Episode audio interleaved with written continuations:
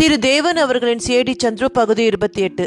இந்த கதையோட முன்னாடி பாகங்களை கேட்கணும்னா கீழே டிஸ்கிரிப்ஷன் பாக்ஸ் லிங்க் இருக்கு, அதில் கேட்கலாம். கதை ஆபத்தும் பேராபத்தும். சங்கரனும் இந்திராவும் கொண்டு போகப்பட்ட பங்களா மிக சிறியதுதான் என்றாலும் அதில் வசதிகளுக்கு ஒன்றும் குறைவில்லை. ஒரு குடும்பம் சௌகரியமாக வாழலாம் என்பதை சங்கரன் கவனித்தான். அவனை நெட்டி தள்ளி கொண்டு சென்ற தடியன் கழுத்தை இடப்புறமோ வலப்புறமோ திருப்ப முடியாமல் கெட்டியாக பிடித்து கொண்டே போய் அவனை மாடிப்படிகளின் மீது ஏற்றினான். இந்திரா வேறு வழியின்றி பின்தொடர்ந்தாள்.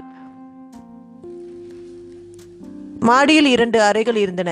யாரையேனும் கொண்டு பலாத்காரமாக சிறை வைக்கும் நோக்கத்துடனே அந்த அறைகள் கட்டப்பட்டிருந்தன என்று கூட யூகிக்கும்படி இருந்தன. அரை வாசற்படியை அடைந்ததும் அந்த தடியன் சங்கரன் எதிர்பாராத விதமாக அவன் கழுத்தில் இருந்த கையினாலேயே ஒரு தள்ளு தள்ளினான். அந்த வேகத்தில் 8 அடிக்கு அப்பால் போய் சங்கரன் விழுந்தான். 2 முழங்கால்களும் பலமாக தரையில் தாக்கப்பட்டபடியால் அவன் எழுந்திருப்பதற்கே 5 நிமிஷங்கள் பிடித்தன. நாயே, தப்பி ஓடிவிடலாம் என்று கனவு கண்டு கொண்டிருந்தாயடா, எங்கே போக முடியும்? முன்னால ஒரு பெண் பிள்ளையும் இழுத்து கொண்டு ஓட உனக்கு என்ன தைரியம்? தடியன் கையை ஓங்கி கொண்டு அறைய முன்வந்தான். ஒருவேளை அவன் அறைந்திருந்தால் சங்கரனும் அவனை திருப்பி அறைய முயற்சி செய்து அங்கே ஒரு சிறு போர் நிகழ்ந்திருக்கும். அறை மூலையிலேயே வந்து நின்ற இந்திரா கண்களை அகல விழித்து இம்மாதிரி நிலையில் என்ன செய்வதென்று அறியாமல் திகைத்து நின்றாள். ஆனால் அப்பேற்பட்டதொரு காட்சி அங்கே யாரும் காண்பதற்கில்லை. ஒரு ஆள் ஒரு நாற்காலியை சுமந்து வந்து போட அவனை பின்பற்றி அங்கே சுந்தரம் பிள்ளை பிரவேசித்து விட்டார். ஏதோ ஒரு மந்திர சக்தியினாலோ அல்லது மின்சார அதிர்ச்சியினாலோ தாக்குண்டவன் போல தடியன் தனது ஓங்கின கரத்தை தொங்க போட்டு ஒதுங்கி மரியாதையாக நின்று கொண்டான். இந்திரா சுந்தரம் பிள்ளையை முதல் முறையாகத்தான் காண்கிறாள். எனினும் இந்த ஆசாமி ஒரு எஜமான் ஸ்தானத்தை வகிப்பவன், எல்லோருடைய நெஞ்சிலும் பயத்தை வருவிப்பவன் என்பதை எளிதில் ஊகித்து கொண்டாள். எனவே அச்சத்துடன் அவனை பார்த்தாள். சங்கரனுக்கு சுந்தரம் பிள்ளை தரிசனம் தருவது 2ஆம் முறை. எனவே அவரை அருவறுப்புடன் பார்த்துவிட்டு முகத்தை அப்பால் திருப்பிக் கொண்டான். சுந்தரம் பிள்ளை நாற்காலில் உட்கார்ந்து கொண்டு ஒரு முறை சுற்றி பார்த்தாள். நிலைமையை அறிந்து கொள்வதற்காகவும் அது இருக்கலாம்.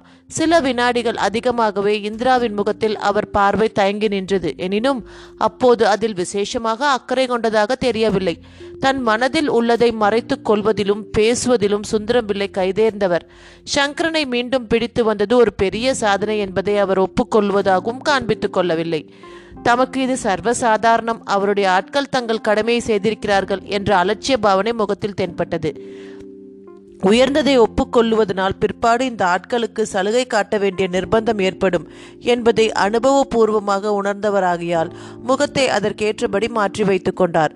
தடியன் கையை ஓங்கி சங்கரனை அடிக்கவிருந்ததை கூட ஒப்புக்கொள்வதாக இல்லை அவர் முகபாவம். ஒரு சிகரெட்டை கொளுத்தி கையில் வைத்துக்கொண்டு புருவத்தை நெறித்தபடி 2ஆம் முறையாக சங்கரனை நோக்கினார். பலே, நல்ல ஓட்டம் காட்டினாயடா. சின்ன பயலாக இருந்தாலும் என் தடியர்கள் 2 பேருக்கு மீசையில் மண் காட்டினாயே, அதை நான் மெச்சிக்கொள்கிறேன் என்கிற பாவனையில் ஒரு விஷம புன்னகை முகத்தில் விளையாடியது. சிறிதுதான், மறுபடி பழைய அகங்கார முகபாவம் முகத்தை சூழ்ந்து கொண்டது. என்ன, இப்போ என்ன சொல்கிறான் இவன்? மறுபடி ஓடுகிறதாக ஏதேனும் உத்தேசம் இருக்கிறதா என்று இடக்காக கேட்டார். எங்கே ஓடுகிறது எஜமான்? ஒரு வார்த்தை சொன்னால் எலும்பையெல்லாம் நொறுக்கி கூடையில் வாரி கொண்டாந்திருப்பேன் என்று சொன்னான் தடியன். சுந்தரம் பிள்ளை அதை ரசிக்கவில்லை. வெறும் பேச்சு, நேற்று நழுவ விட்டுவிட்டு இப்போது கதைக்கிறான் என்று நினைப்பில் முகத்தை சுணங்கினார். சங்கரன் பல்லை கடித்து கொண்டு முஷ்டிகளை இறுக்கினான். எங்களை எதற்காக வழிமறிக்கிறீர்கள்? என்ன உரிமை இருக்கிறது உங்களுக்கு இங்கே கொண்டு வந்து தள்ள என்று அதட்டி கேட்டான். உரிமையா என்று சிரித்தார் சுந்தரம் பிள்ளை. உரிமையா கேட்கிறாய்? என்னிடமா கேட்கிறாய்? எந்த உரிமையுடன் என் காரியங்களுக்கு நீ குறுக்கே வந்தாய்? அதை நான் முன்னாடி கேட்க வேண்டும் என்றிருக்கிறேன். தோல்பையுடன் என்ன விளையாட்டு விளையாடி இருக்கிறாய் நீ? விளையாடுதெல்லாம் மற்றவர்கள்தான் வலுவில் வந்து எங்களுக்கு தொந்தரவு கொடுத்தார்கள். அதனால் எங்களுக்கு ஏற்பட்டிருக்கிற தொல்லை கொஞ்சம் நஞ்சமில்லை. தவிர இதுல நீங்கள் சம்பந்தப்பட்டிருக்கிறீர்கள் என்று நாங்கள் கண்டோமா? அல்லது எனக்கு முன்பின் தான் தெரியுமா? 2ஆம் முறையாக நீங்கள் என்னை தொந்தரவு செய்கிறீர்கள். தொந்தரவு? யாருக்கு யார் தொந்தரவு? பையா, இந்த மாதிரி என்னிடம் பேசினால் உன்னை நான் நினைத்தால் பாழுங்கிணற்றில் தள்ளி மூடிவிடுவேன். நேற்றே ஒரு முறை அதை சொல்லிவிட்டீர்கள், ஞாபகம் இருக்கிறது. இப்போது 2ஆம் தடவை. அடிக்கடி தள்ளி பழக்கப்பட்ட ஆசாமி என்று தெரிகிறது. ஆனால் நான் சும்மா விழமாட்டேன். உம்மையும் கூட இழுத்து கொண்டுதான் விழுவேன். உம்முடைய மண்டையை பிளந்து விட்டுதான் விழுவேன். சங்கரன் முஷ்டியை முகத்துக்கு நேரே தூக்கி பலமாக அசைத்து காட்டினான். சுந்தரம் பிள்ளை அவனை பார்க்கவில்லை, தடியனை பார்த்து, இவன் கைகளை பின்னால் சேர்த்து கட்டு, ரொம்ப ஆட்டுகிறான், எனக்கு கோபம் வந்தால் தோள்பட்டையோடு கைகளை வெட்டி எடுத்து விடுவேன் என்று சொல்லு என்றார். 2 நிமிஷத்தில் தடியன் தன் வேலையை முடித்தான். சங்கர் ஏளனமாக நகைத்தான். பராக்கிரமசாலிகள், பின்கையை கட்டிவிட்டு வீரம் பேசப் போகிறீர்கள், து து என்று துப்பினான். தடியன் முஷ்டி படீர் என்று ஒரு முறை சங்கரன் முகவாய் கட்டையை தாக்கியது. பற்கள் மோதிக்கொள்ளும் சப்தம் கேட்டது. மலமளவென்று சங்கரன் முகத்தில் குத்து விழுந்த இடம் வீங்க தொடங்கிவிட்டது. ஐயோ என்று இந்திரா கூவிவிட்டாள். 2ஆம் முறையும் குத்துவதற்கு தயாராக இருந்தான் தடியன். சுந்தரம் பிள்ளையின் ஆக்ஞையை எதிர்பார்த்து திரும்பினான். சுந்தரம் பிள்ளை தடியனை கையமர்த்தி நிறுத்தினார். உனக்கு தனி ஆவர்த்தம் பிற்பாடு கொடுக்கிறேன், இப்போ நான் இவனை சில கேள்விகள் கேட்டு பார்க்கிறேன், நீ அப்படி நகர்ந்த நெல் என்று ஆக்ஞையிட்டுவிட்டு, கேள்விக்கு பதில் வருமா என்று சங்கரனை கேட்டார். கேள்வி கேட்க வேண்டியதான், பதில் சொல்ல வேண்டியது நீர் என்று சங்கரன் சற்றும் அஞ்சாமல், சிறு பயமில்லாமல் பேசுகிறாய், இப்போது சொல், சந்துருவிடம் என்ன சொல்வதற்கு போனாய்? நீ அதை சந்துருவிடமே கேட்டு தெரிந்து கொள்ளும், தவிர நான் சொன்னதை உள்ளபடி இப்போது கூறினாலும் யார் நம்பப் போகிறார்கள்? பொய் பொய் என்பீர், அந்த பொய்யை கேட்க தேவையே இல்லையே, நீ ரொம்ப தொல்லை கொடுக்கிற நாய், உன்னை நான் நம்ம வீட்டிலேயே கட்டி போட்டு வைக்கப் போகிறேன், அதையும் தான் முயற்சி செய்து வார்த்தீர்களே என்றான் சங்கரன். ஒரு முறை நடந்த பிசகு மறுபடி நடக்காது. சுந்தரம் பிள்ளை சற்று தாழ்ந்து பேசினார். தவறுகள் அடிக்கடி நடந்து கொண்டே இருக்கின்றன, இந்த அம்மாளை கொண்டு வந்து இங்கே அடைப்பது தான் எத்தனை பெரிய தவறு, அவரை உடனே விடுதலை செய்தால் அன்றி தவறு வளர்ந்து கொண்டே போகும். சி நாய், சுமாரு, அதிகமா பேசாத, கடைசியாக ஒரு வார்த்தை சொல்லு, அந்த பையை திறந்து நீ விஷமம் செய்தாயா இல்லையா? எனக்கு முந்தியதை கையாண்ட ஆளிடம் கேட்க வேண்டிய கேள்வி அது, ஆகவே பதில் கிடையாது. நீ திமிர் பிடித்தவன், உன்னை நான் சரியானபடி தண்டித்து பதில் வாங்குகிறேன், உன் அத்தானை உன் எதிரில் நிறுத்தி சூடு போட்டு தருவிக்கிறேன். சங்கரன் திமிரினான். என் அத்தான் மேல் விரல் வைத்தாயோ அந்த க்ஷணமே உன் உயிர் போகும், நீ யாராக இருந்தாலும் சரி, இந்த உயிர் எனக்கு லட்சியமில்லை, பழிக்கு பழி வாங்குவேன். சுந்தரம் பிள்ளை பெரிய ஹாஸ்யத்தை கேட்டவர் போல சிரித்தார். அவர் சங்கரனை எப்படி மடக்கலாம் என்பதை கண்டுபிடிக்கவே முயன்றார். அதற்கு இப்போது ஒரு பதில் கிடைத்துவிட்டது. தாமோதரனை கொண்டு வந்து முன்னால் நிறுத்தி சித்திரவதை செய்தால் இந்த பயலை கொண்டே விஷயங்களை கக்க வைக்கலாம் என்று கண்டுகொண்டார். அவருக்கு ஒரு சந்தேகம், இந்திராவுக்கும் சங்கரனுக்கும் எப்படி பரிச்சயம், எத்தனை காலமாக என்பது பற்றி. ஒரு சமயம் அவர்கள் ஒருவர் அப்போதே சந்தித்தவர்களாக இருக்கலாமோ என்று எண்ணினார். தம் மீதுள்ள விரோத பாவத்தினால் அவளை காப்பாற்ற சங்கரன் முன் வந்திருக்கிறான் அல்லவா? எல்லாவற்றிற்கும் அடியில் சங்கரனை பற்றி ஒரு அபிப்பிராயம் அவர் நெஞ்சு ஆழத்தில் இருக்கத்தான் செய்தது.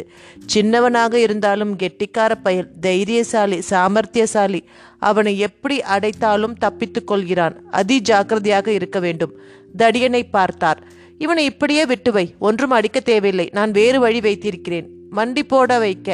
இந்த பெண்ணை அடுத்த அறைக்கு அனுப்பு, இவர்கள் 2 பேருக்குமே இப்போது நான் ஒரு எச்சரிக்கை செய்கிறேன், இந்த அறையை விட்டு தப்பித்துக் கொள்ளலாம் என்று மட்டும் நினைக்காதீர்கள், முயற்சி செய்தீர்களோ ஆபத்து, என் ஆட்கள் கண்மண் பார்க்காமல் வெட்டி போடுவார்கள், தப்பி ஓடுகிறவர்களுக்கு இரக்கம் காட்ட வேண்டாம் என்பது என் உத்தரவு, வேண்டுமானால் உங்கள் அறைகளின் ஜன்னல் வழியாக வெளியே வாருங்கள், அவர்கள் வீட்டை சூழ்ந்து கொண்டு நிற்கிறார்கள், அவ்வளவுதான் நான் சொல்லுவேன்.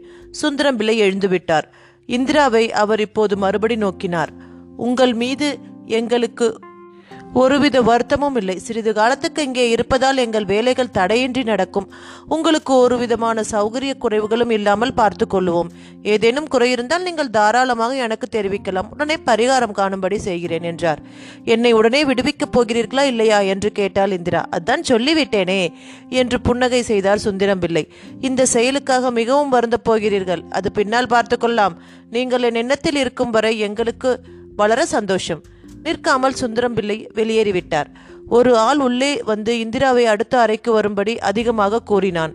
மறுத்தால் பலவந்தமாக கொண்டு போகப்படும் நிலையை எதிர்பார்த்த இந்திரா ஒரு முறை சங்கரனை பார்த்துவிட்டு அந்த ஆளை பின்தொடர்ந்தாள். தடியனும் சங்கரனும் தனியே இருந்தார்கள். என்னடா சொல்ற நாயே என்று கேட்டான் தடியன். உன் குறைப்பு என் காதில் இனிமேல் விழாது என்றான் சங்கரன். பலார் என்று ஒரு அறை அவன் கன்னத்தில் வைத்து, உன் திமிரை எல்லாம் வடித்து விடுகிறேன் வடித்து என்று கர்ஜித்தான் தடியன். உன் எஜமான் எதிரில் இந்த துணிச்சல் எங்கே போயிருந்தது? என் கையை கட்டிவிட்டு அடிக்கிறாயே, வெட்கமா இல்லை உனக்கு? சீமானங்கெட்ட பயல்களா, எத்தனை நாளைக்கு இந்த பிழப்பு என்று கேட்டான். மறுபடியும் ஒரு அறை கொடுத்தான் தடியன். ஏய், நன்றாக அடியடா, மறுபடியும் உன் எஜமான் வருகிற போது என் முகத்தை பார்க்கட்டும், உன் முகத்தையும் பார்க்கட்டும். மின்னல் வேகத்தில் சங்கரன் தன் காலால் தடியனுடைய முழங்காலை வெடுக்கென்று உதைத்து விட்டான். உதையின் பலம் வெகு அதிகமாக இருக்க வேண்டும். தவிர அந்த உதையை தடியன் எதிர்பார்க்கவில்லை. ஆகையால் அடிபெயர்ந்த மரம் போல தொப்பென்று விழுந்து விட்டான். மறுகணம் ஜிவ்வென்று சிவந்த முகத்துடன் வாரி சுருட்டி கொண்டு எழுந்தான். ஏய் ஏய் என்று குத்துவதற்கு தயாராக முஷ்டிகளை ஓங்கியும் விட்டான். என்ன இங்கே சண்டை உங்களுக்குள்ளே? வா ஐயா, அவனை சும்மா விடு. அதெல்லாம் அவங்க கவனித்து கொள்கிறாங்க. அதுக்கு மேலே நாம் என்ன செய்ய போகிறோம்? உன்னை எஜமான் அவசரமாக கூப்பிடுது, விடு அதோட என்று கூப்பிட்டு கொண்டு ஒரு ஆள் வந்து விட்டான். தடியன் கோபம் மறைந்தது. சங்கரனை பார்த்து தலையை ஆட்டி கருவினான். இரு இரு, உன்கிட்ட உதை தின்னாமல் நீ சாவப்போவதில்லை என்றான்.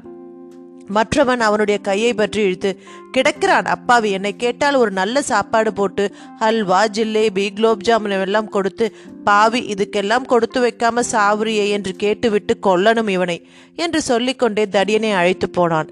சங்கரன் இருந்த அறை கதவை அரைந்து சாத்தி வெளிப்புறம் பூட்டி கொண்டு போனார்கள். தனியே விடப்பட்ட சங்கரன் சிறிது நேரம் தீவிரமாக முயற்சி செய்து பின் கைக்கட்டை அவிழ்த்து கொண்டான். எனினும் வெகுநேரம் கட்டப்பட்டிருந்ததால் கைகள் மரத்து போயிருந்தன. சுய உணர்வு பெற அரை மணி நேரம் பிடித்தது. அறையினுள் ஒரு இரும்பு கட்டிலும் ஒரே ஒரு கனத்த போர்வையும் இரு தலையணைகளுமே இருந்தன. ஒரு ஜன்னல் அடியில் ஒரு மண்பானையும் பித்தளை கோலையும் கிடந்தன. பானையில் இருந்த ஜலம் அடைத்திருந்த குளிர்ச்சியிலிருந்து அது குறைந்தபட்சம் 24 மணி நேரமாவது இருந்திருக்க வேண்டும் என்று யூகித்தான். 2 டம்ளர்கள் ஜலத்தை பருகி முகத்தையும் அதனால் துடைத்து கொண்ட பின்பு அவனுக்கு சிறிது தெளிவு ஏற்பட்டது. சங்கரன் இருந்த நிலைமை மிக மோசமானது என்பதில் சந்தேகமில்லை. அது ஒரு சிறைச்சாலையே. ஜன்னல்களில் எல்லாம் இரும்பு கம்பிகள் நெருக்கமாக இருந்தன. ஒரே கதவும் கெட்டியான பர்மா தேக்கு மரத்தில் கனமாக செய்யப்பட்டிருந்தது. உயரே தளம் தேக்கு மர சட்டங்கள் போடப்பட்டு 14 அடி உயரத்தில் இருந்தது. பொறியில் அகப்பட்ட எலியின் நிலையில் இருந்தான் அவன். நேரம் சென்று கொண்டே இருந்தது. யோசித்து யோசித்து அவனுடைய மண்டையை வழித்தது. ஜன்னல்கள் வெளிச்சத்துடன் அறையில் சதுரமாக சூரிய வெளிச்சம் விழுந்து மணி ஏற ஏற அறையின் மத்திய பாகத்தை நோக்கி சென்று கொண்டிருந்தது. சரியாக நடுப்பகலில் அந்த வெளிச்சம் நெட்ட குத்தலாக அறையின் மையத்தில் இறங்கியது. திடீர் என்று ஒரு யோசனை உதயமாகிவிட்டது சங்கரனுக்கு. இதுவும் ஒரு வழிதானா? நடக்குமா? பரீட்சை செய்து பார்க்கலாமா?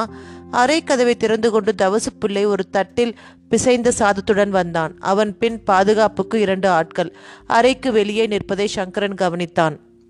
அவர்கள் வராவிட்டாலும் இப்போது ஓடி தப்பித்து கொள்ளும் எண்ணம் சங்கரனுக்கு இல்லை. ஓடினால் ஓடுவதானால் இந்திராவுக்கு ஒரு ஏற்பாடு செய்துவிட்டு தான் போக வேண்டும். அவன் பெயரை கூட இன்னும் அவளிடம் சொல்லவில்லையே தவிர சுந்தரம் பிள்ளை எச்சரிக்கை செய்தபோது அவர் வார்த்தைகளில் இருந்த அழுத்தம் அவர் உண்மையே பேசுகிறான் என்பதை காட்டுவதாக இருந்தது. தம்பி, எனக்கு டிமிக்கி கொடுத்தாயே என்றான் தவசு பிள்ளை. ஒன்றும் பேச வேண்டாம், எஜமான் உத்தரவு என்று ஞாபகப்படுத்தினான் வெளியே இருந்த ஆட்களில் ஒருவன். தவசு பிள்ளை மௌனமாகிவிட்டான். அப்படியே தவசு பிள்ளை பேச்சு கொடுத்திருந்தால் கூட சங்கரன் பதில் சொல்லும் நிலையில் இல்லை. அவன் மனம் தீவிரமான ஒரு திட்டத்தை போட்டு கொண்டிருந்தது. மறுபடி எப்போது இவர்கள் கதவை அடைத்து கொண்டு வெளியே செல்வார்கள் என்றுதான் காத்திருந்தான். அவர்கள் உள்ளே இருந்த ஒவ்வொரு நிமிஷமும் ஒவ்வொரு யுகமாக தோன்றியது. கடைசியில் அவர்கள் வெளியேறியதும் ஒரு நீண்ட பெருமூச்சு விட்டான்.